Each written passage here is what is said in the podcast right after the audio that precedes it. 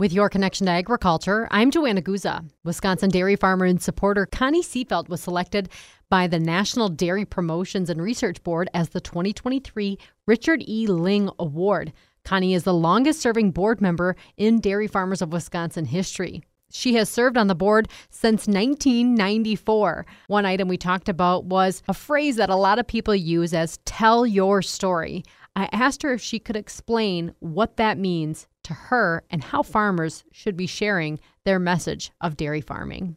We have to remember that we in dairy speak a different language. I don't care what line of work you're in, everything has its own language. I'm on the county board, I'm at church. Every single aspect of our life has a different language. So we need to remember that when we are talking to the consumer, we have to keep it simple, yet we have to have the facts that back that. And when I tell our story, I just give an example of our cows. They sleep and eat. They eat three times a day, just like humans do. They need time to rest. They need adequate water. We need to make sure that the water that we're serving them is clean. And then I remind them that the cows and us humans and our grandchildren all drink out of the same well. So they can rest assured that those animals are are getting good clean water and that good clean water is a result of what we do on our land through sustainability issues our nutrient management plan to make sure that we're using the appropriate type of fertilizer on the crops that we produce to feed our animals that might seem simplistic to dairy farmers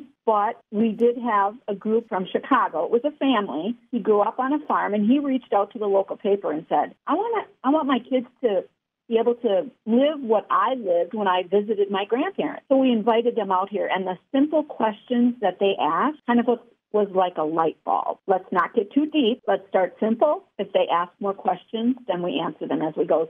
That's, I believe, how we can tell our story. And I also feel that it's very important to become involved in your local community, whether it's your local government, the fire department, your church, the neighborhood, the county, whatever, wherever you can be helpful and be seen and be part of the community. That's the way to tell our story. I don't think there's anyone that knows me that doesn't know that I'm not a dairy farmer.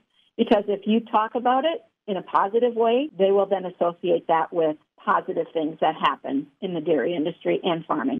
Great advice from Connie Seefeldt. She was selected by the National Dairy Promotions Research Board as the 2023 Richard E. Lyng Award. She's also the longest serving board member for Dairy Farmers of Wisconsin. You can listen to our full interview on the Wisco Ag News podcast. That's also where I upload all of my daily reports. We appreciate you staying connected to agriculture. I'm your farm director, Joanna Guza.